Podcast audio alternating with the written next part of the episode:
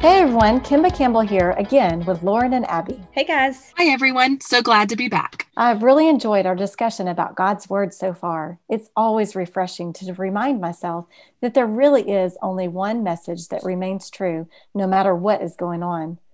With that in mind, I think it's important to recognize that this past year has been tough in the life of the church. First of all, many weren't meeting for a long time. And for much longer, many haven't felt safe going into churches because they are extra vulnerable to the COVID 19. That's true, Kimba. And on top of that, in the throes of a U.S. election year and all the other disputes happening in our country and around the world, everyone has been pretty polarized. Absolutely, Abby which is why we have got to cling to God's word now more than ever. I love this week's lesson just for that reason. When Josiah was king of Judah, God's word had been lost from their minds, and the people were struggling. They didn't have or know his truths, and they were acting like it. There was injustice and division and a lot of other things that we're still seeing today. But when Josiah found and read God's words aloud to the people, they realized that they did, in fact, have truth to rely on. This is a great opportunity to remind kids and ourselves that division among God's people, and especially among the world as a whole, is nothing new. That's why it is so important that we do not ever lose sight of God's word. Because the Bible is the only written word of God, we should respect and obey its words. But we also have a choice to disregard it.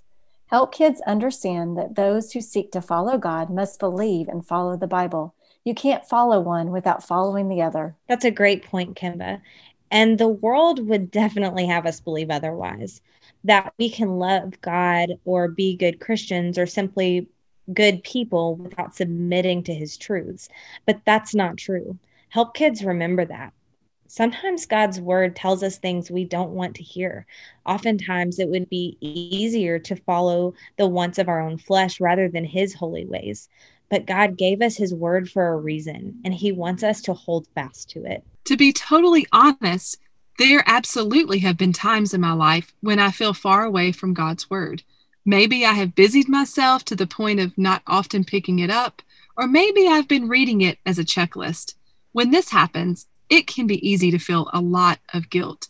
But this story reminds us that there is grace. That's a great point, Abby. The words of God were true for his people when this book was written, and they are true now. We can pick up the Bible and start fresh today if we have been, been neglecting reading it, and it can bring so much hope.